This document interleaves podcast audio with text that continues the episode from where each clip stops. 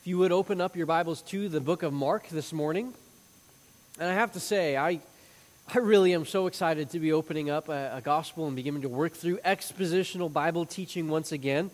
I'm grateful for all the, uh, the topical sermons that we were able to go through over the last couple of months. I think they were good and necessary, and uh, I'm looking forward to seeing how God is going to continue to use that material within our lives.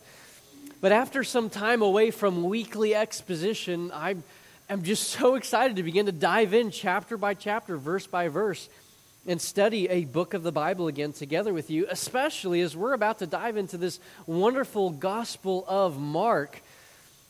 We're going to get to see Jesus.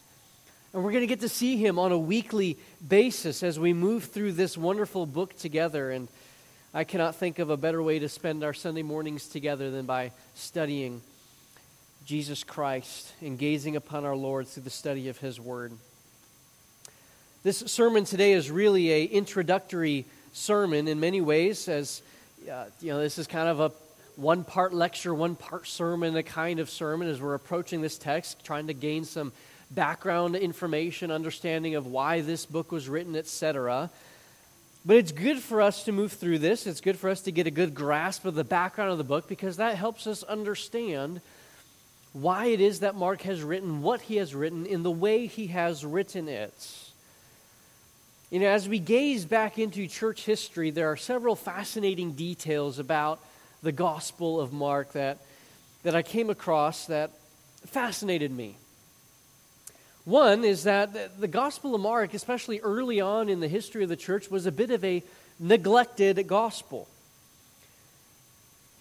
Though it was accurately regarded as Scripture, the other longer Gospels received much more attention than the Gospel of Mark did. I, I read this week that, uh, that there was no commentary written on the Gospel of Mark for the first 600 or 650 or so years of the church. No commentaries. There were commentaries on Matthew, on Luke, and on John, but no commentaries on the Gospel of Mark.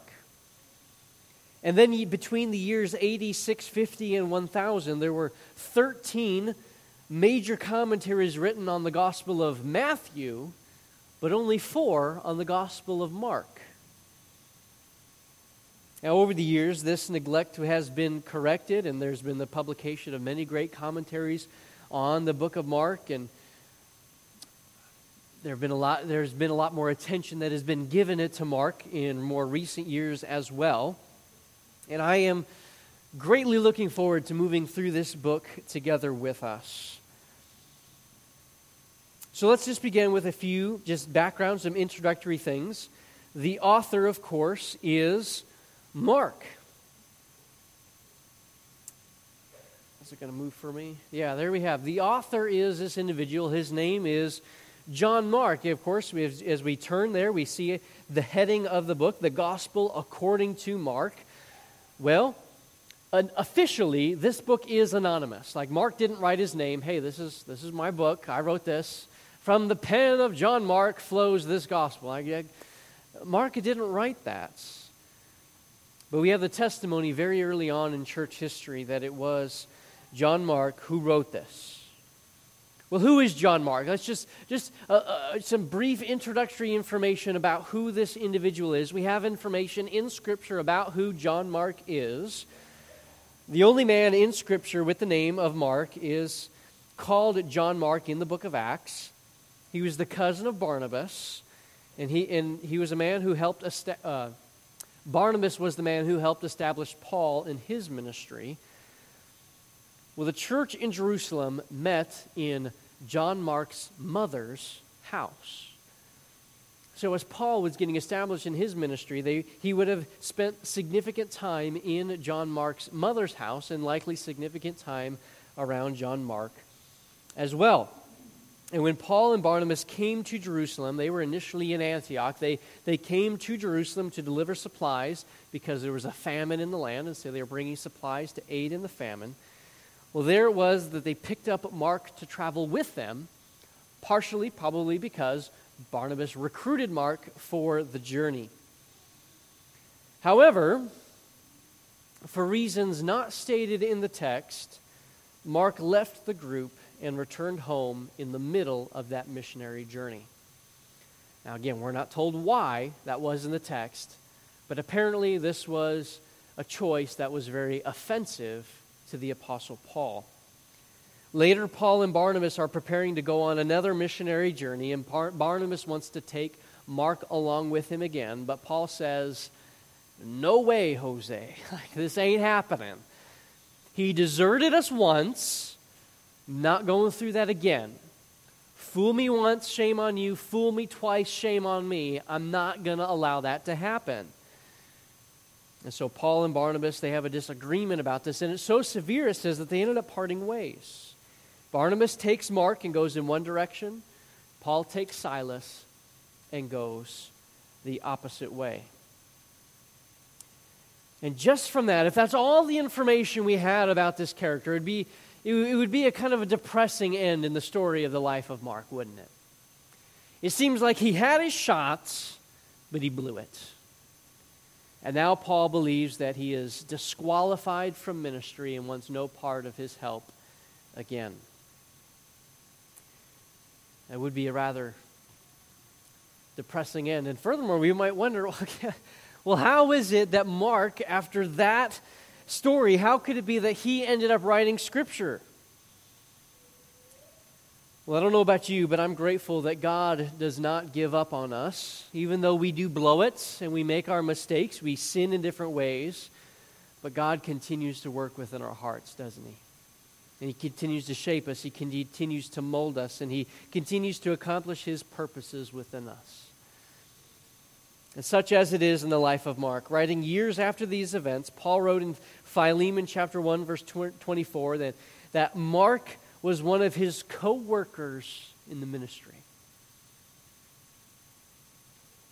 Later in Colossians chapter 4 verse 10, Paul indicates that Mark was with him when he wrote Colossians and he instructed the church to welcome Mark if Mark were to come to them. And so now here's Paul recommending Mark to a church. Peter says in 1 Peter 5:13 that Mark was with him and he even calls him his son in the faith, which could indicate that Peter either led Mark to faith in Christ or maybe he discipled him or perhaps both. And finally, and perhaps what may be the most significant passage about Mark, Paul wrote in his last epistle to Timothy, this is 2 Timothy chapter 4 verse 11, he says, "Come to me and bring Mark with me." Why? Paul says this For he is useful to me in ministry. He is useful to me for ministry. Mark was once considered a failure by Paul, such that Paul did not want Mark around in any way. No, you're not coming with me. You can take him, Barnabas, but I'll go a separate way from Mark. But God kept working in Mark's life, and there was a restoration that was of such a magnitude that Paul identified Mark not only as being a co worker in the ministry, but recommending him to other churches and to asking Timothy to bring him with him, saying, This man is useful to me again. It's an incredible testimony of God's grace and work, powerful working within an individual's life. There are other things that we can learn about Mark from early church history uh, testimony. Mark was closely associated with the apostle Peter. Of course, we have that testimony from Peter in 1 Peter chapter 5 where Peter calls him his son in the faith. But there was a man, his name was Papias. He was an early church pastor, and he said that the apostle John talked about how Peter instructed Mark and how Mark collected Peter's writings, and that's how we ended up with the gospel of Mark. Mark collected Peter's teachings and wrote them down in order to compose this book. And that's how we have the gospel according to Mark. And that connection between Mark and Peter, you know, it, makes a lot of sense when we consider some of the content of the gospel of Mark. We have the disciples, and Peter in particular. As we look into this book, we're going to see they're not exactly portrayed in the most flattering of lights. These are individuals, these, these characters, they, they, they act as literary foils contrasting with the faithful servant Jesus Christ. And the disciples and Peter, though they are constantly confused, they, they constantly ask strange questions and are constantly having to be corrected by Jesus Christ, they're also constantly given second chances. And that is a bit of a minor theme within the book. And that's not surprising when we find that as a minor theme when we consider the life history of Mark, but also Peter, who denied his Lord and yet was used powerfully by God in the life of the church. So it is written by this character, John Mark. Well, when was it written? There's a lot of debate surrounding the exact timing of the writing of the book of Mark. But it appears that Mark was written during a time of great difficulty, and that the book stands as a challenge to believers regarding how they will respond when those difficulties come. It's also possible that the death of Peter may have prompted Mark to write the gospel to preserve Peter's teachings about the Christ. And Peter is believed to have died in the mid 60s AD, which puts the date of the writing of the Gospel of Mark somewhere in the late 60s AD. And this would have been the time of when Emperor Nero was the emperor of Rome. And of course, we know a little bit about Nero, don't we? He was one of the most wicked emperors that Rome ever had. He severely persecuted Christians, burned them alive. He blamed Christians for uh, the destruction of Rome when Rome burned down. And so we see that this would have been a time of significant distress within the life of Christians. Which also is significant for us as we consider the setting of where Mark wrote. Where, where was he when he wrote? And we see that he wrote from, more than likely, he wrote from the city of Rome. If we have the date of writing correct, this location is very significant as we just consider Hey, Mark wrote really at the epicenter of persecution of believers. At, at a time when they would have been most persecuted and most chased around, most hunted, that is when Mark wrote his gospel.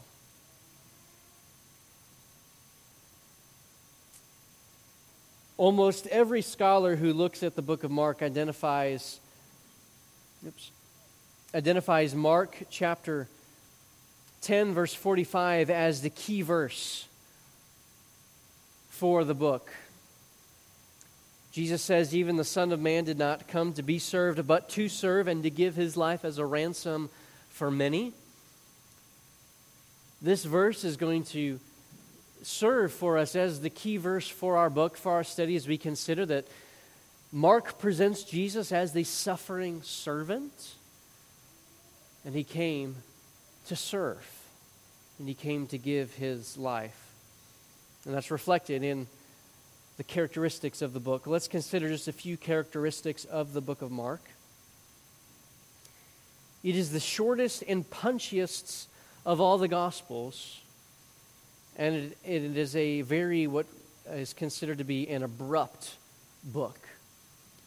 It is short, punchy, and abrupt. Mark moves very quickly through the, the stories of the book. The word immediately is, is used over and over again. And immediately this happened, and immediately that happened. This occurred, Jesus says this, and immediately these events took place. It's very, it's very punchy in that way. It, it moves from event to event, from episode to episode very quickly. And it begins abruptly. We don't have a birth narrative. We don't have uh, much by way of setting up the ministry of Jesus. It's just, bam, here he is. He's on the scene proclaiming the gospel and it's right into his ministry. And as it moves through, it ends abruptly as well. Mark wastes no time moving from episode to episode within the narrative. But even so, even though it moves about very quickly, Mark still uses the traditional elements of a well constructed story. There's an opening setting. The story progresses along with rising action. We find conflict and problems and tension. And this action rises to a climax when the, when the conflict comes to a head. And then there is a falling action where the story begins to wind down before coming to a conclusion and resolution at the end. So even though it is short and punchy and abrupt, it is still a masterfully told story. Mark also presents Jesus Christ as the suffering servant. That's what we see in that key verse, Mark 10:45. He did not come to be served, but to serve, to give his life as a ransom for many. As we move through this book, we will find the ever overflowing compassion of Jesus Christ.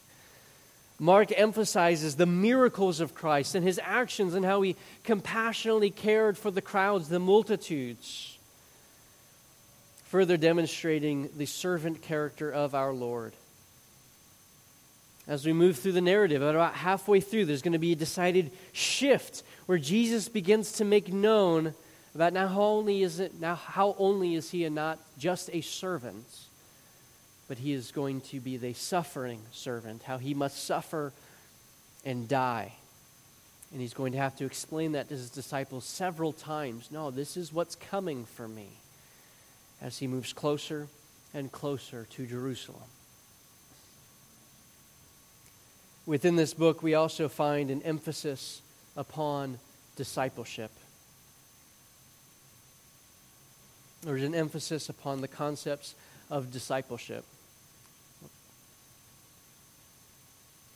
Can you uh, fix that, Liz, uh, to get it to discipleship?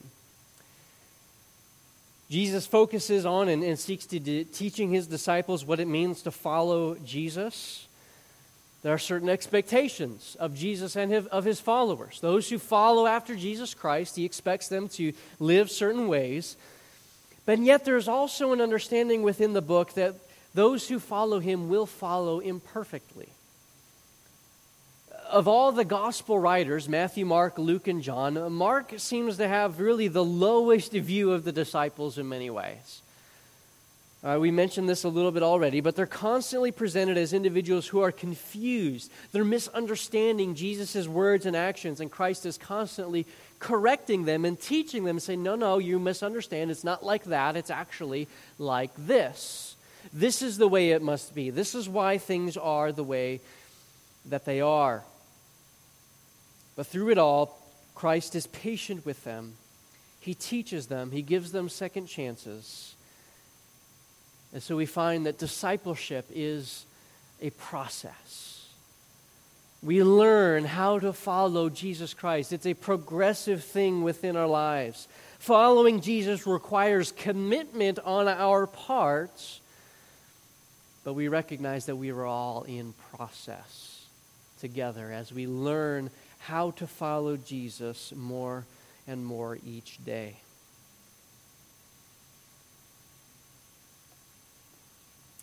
The gospel can be outlined in the following manner. We have the introduction of the Messiah in chapter 1, verses 1 through 14.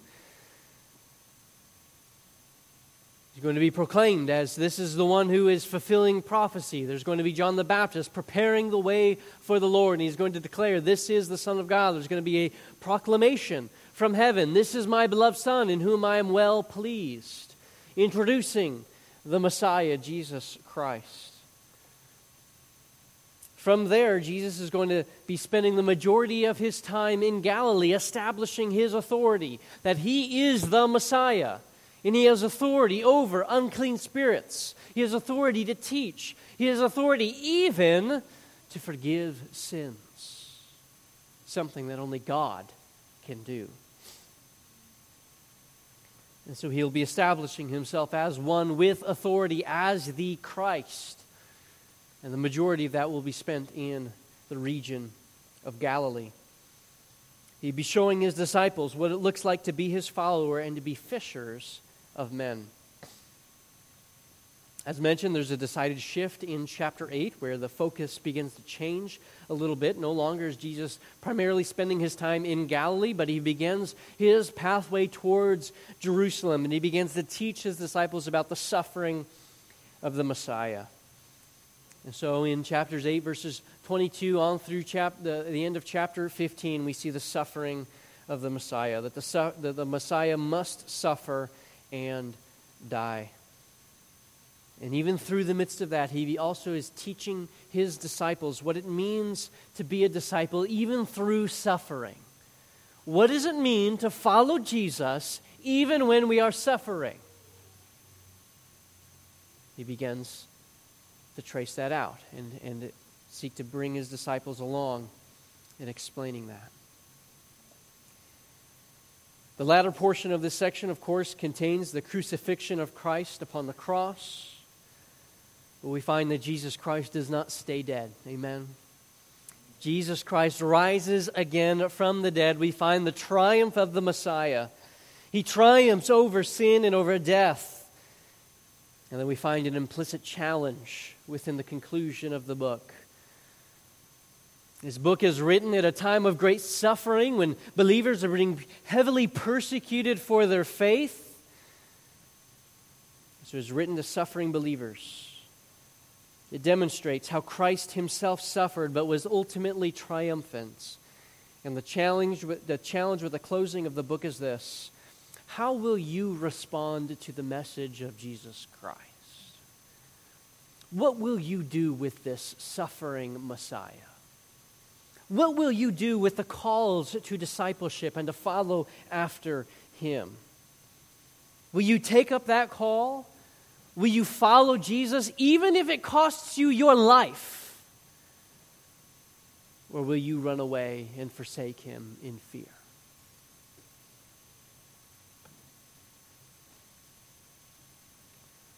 Well, this gives us much of the background information that we will need to bear in mind as we begin to move forward through the study of this book together.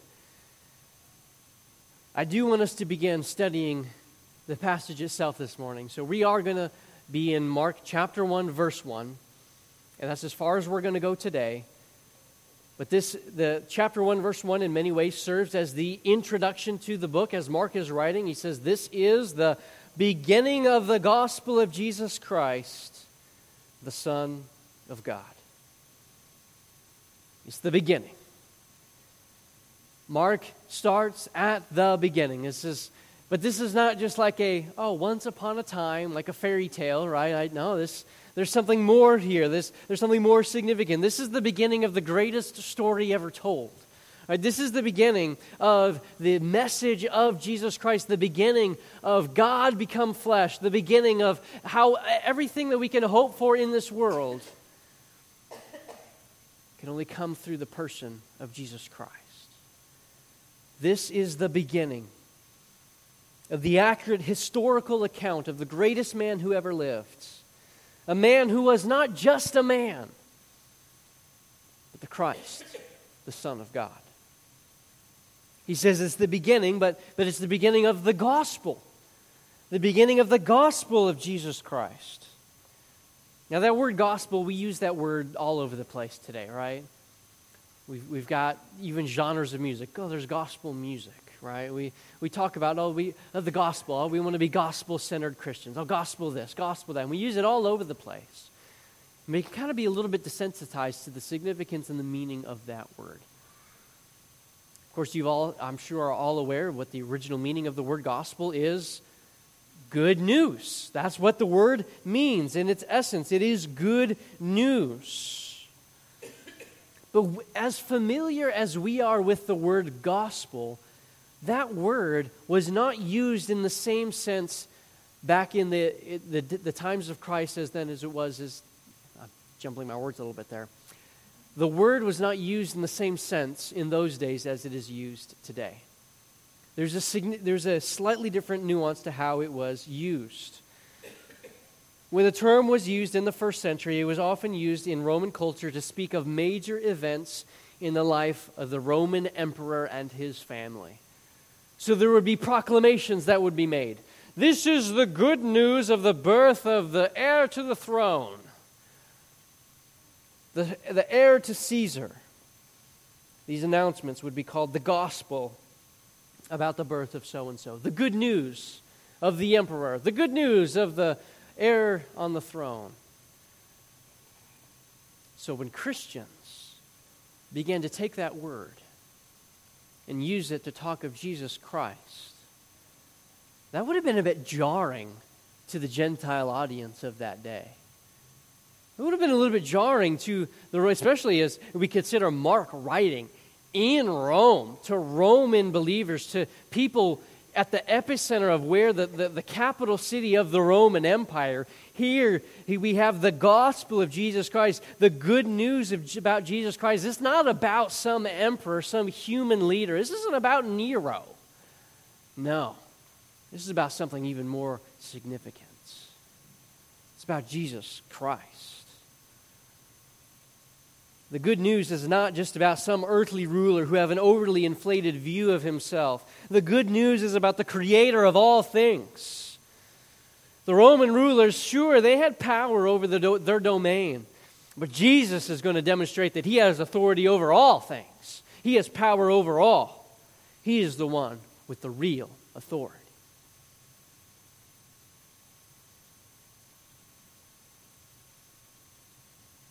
In some ways, Mark seems to be interested in kind of jarring his readers. That's kind of what an aspect of how he goes around is he's going quickly moving from ep- episode to episode throughout his narrative. It's, it's a little bit jarring, and Jesus says things that confront his disciples, and it's like, oh, it, it's constantly just causing us to take a step back and go, whoa, wait a second here. Let's, what, what do you mean by this, Jesus? And he starts at the very beginning with that viewpoint in mind, jarring his readers. And this indeed would have been jarring to those who, would not, who are not used to hearing the word gospel like we are. But this is not just generic good news, right? The gospel is not just, oh, it's just good news in a generic sense. No, it's in a particular sense. This is the gospel of Jesus Christ. The beginning of the gospel of Jesus Christ. You know, I recall sitting in youth group one day, and we had a there was a student in there who he did not have any kind of church background. He had very little exposure to the things of the Lord, to the Bible, and he asked a question. He says, "Okay, we keep talking about what, what's Jesus' last name?" And there was another student who says, "Oh, well, it's Christ, of course. Jesus Christ. First name Jesus, last name Christ." But we know that Christ is not Jesus' last name, right? Now, Jesus' last name is not, Christ is not simply Jesus' last name, it almost to function as a way to differentiate him from other individuals whose name is Jesus. No, his name is Jesus, and his title is Christ. He is the Christ. It is Jesus, the Christ. The word Christ is the Greek translation of the Hebrew word Messiah. It means anointed one. And Mark is saying that Jesus is the one who fulfills all the prophecies concerning the coming Messiah that are in the Old Testament. To call Jesus the Christ is to make a, a crucial claim that Jesus is indeed worthy of worship. He's worthy of being proclaimed. He's worthy of being heralded. If calling the message about Jesus the good news was jarring to the Gentiles in Rome, calling Jesus the Messiah might be equally jarring to Jews who are looking forward to and anticipating their Messiah. All right, Jesus isn't just another prophet, right? He's not just another teacher. He's not just another rabbi. He's not just another good man. He's not a cult leader or a politician or a charlatan. He is the Messiah, the one who was to come, the one who brings life and light, the one who brings deliverance. He is Jesus, the Christ. And Mark is going to give special attention in the, throughout the rest of this book. Every time he uses the word Christ, it's not just in a like, a, like it's his last name. No, this is the Messiah.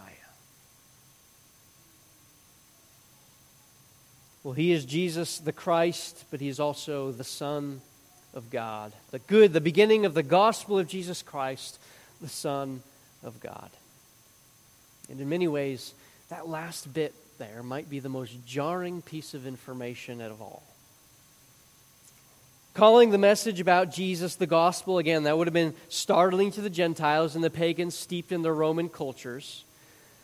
Calling Jesus the Christ would have been startling to the Jews who had long awaiting their Messiah that would come and liberate them from their oppressors. But calling Jesus the Son of God. Now that's calling him God himself. That is that would have been startling to everyone. Jesus, the Son of God, really. That would have been an audacious claim. I mean, never in the history of the world has God had taken on human flesh. Never has anyone, has anyone claimed to be God and then actually demonstrated it to be true. There may have been others who claimed deity and said, Oh, yes, I'm God. I'm the incarnation of this, that, or the other thing.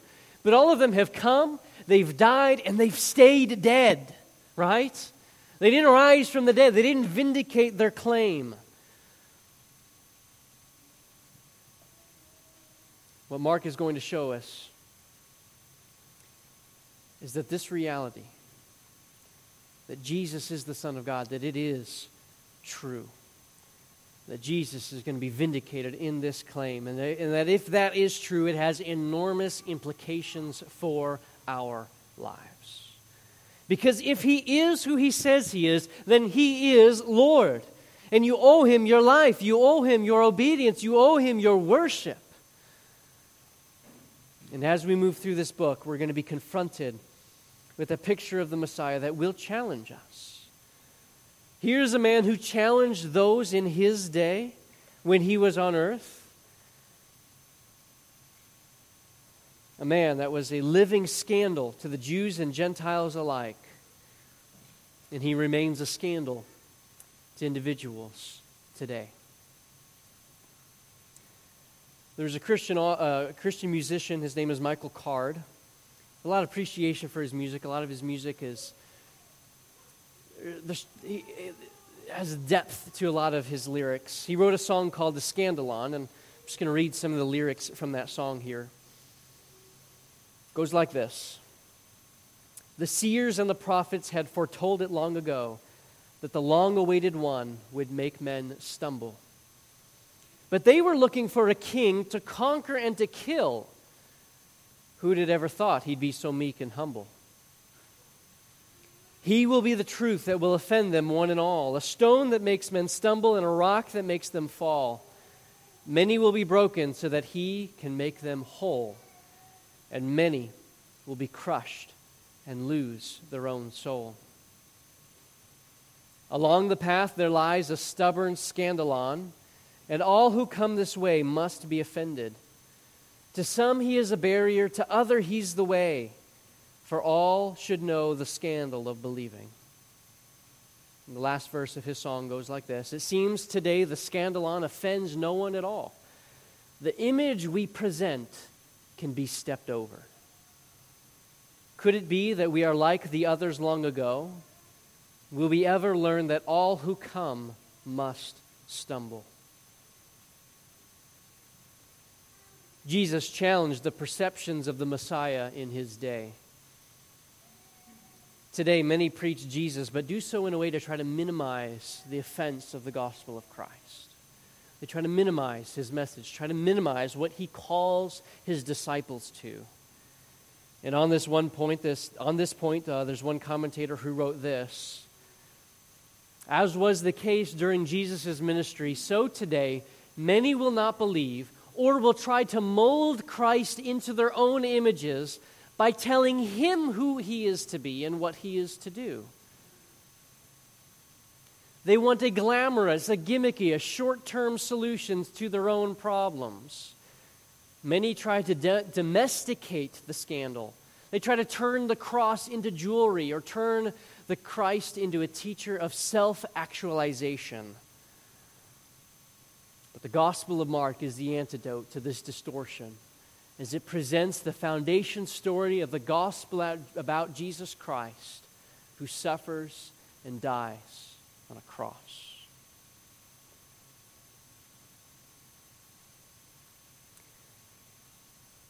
As we study this book of Mark together, we're going to be confronted with Jesus Christ confronted with what he calls his disciples to be, confronted with this, this picture of an individual who would suffer and die in our stead, and then confronted with what our response to that should be.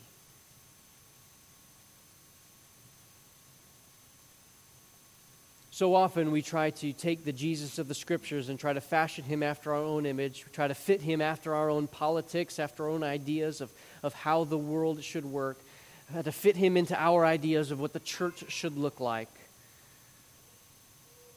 But are we willing to let Jesus define what those things ought to look like?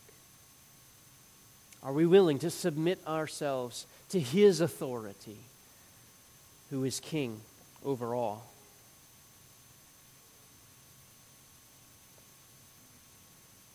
When was the last time you read one of the Gospels and Jesus made you uncomfortable? He made his readers uncomfortable. He made the people that he ministered to uncomfortable. On one hand, Jesus exemplifies tremendous compassion and love to those around him, and we really kind of like that picture, right? But on the other hand, we see this same Jesus, he's seen cursing fig trees, making whips, and driving everyone out of the temple marketplace. On one hand, he invites us to come to him like little children. But on the other hand, he speaks in parables so that, and these are the words of Jesus, hearing they may hear but not understand. Otherwise, they might return and be forgiven.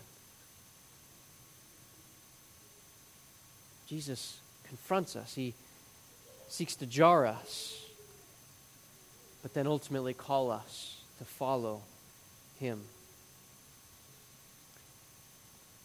As Mark is writing, he does want to jar us. He wants us to wake up and see Jesus Christ for who he is. He does want us to be uncomfortable, but, that so, but it has a purpose for it. So that as we learn about who Jesus is and who we are in light of who Jesus is, as we come face to face with Jesus the Christ, the Son of God, the one who defies expectations, the one who is foolishness to Gentiles and to Jews a stumbling block, to challenge us. How will we respond? Will we submit ourselves to His authority? Or will we try to mold Him after our own image and tell Him how He is to behave? As we move through this book, we're going to we're going to unfold and unpack this. We're going to see Jesus Christ. And I I'm looking forward to our study together as we get into the introduction of Jesus Christ and his ministry. But even now, we are challenged with this reality. Are we willing to submit ourselves before him? This Jesus, the Christ, the Son of God, who brings genuinely good news. Let's pray. Father, I thank you for this Gospel of Mark and that we can study it together. I thank you that uh, your word confronts us, but it meets us where we are. And that uh, we can all learn from Jesus Christ. We can learn from what your word says. I pray, Lord, that we would all submit ourselves to the authority of Christ, that we would trust fully and wholly in him, and that we would find that it is truly a sweet thing to trust in Jesus Christ. That we would not lean upon our own understandings, Lord, but trust in you and what your word says. Pray all of this in Christ's name. Amen.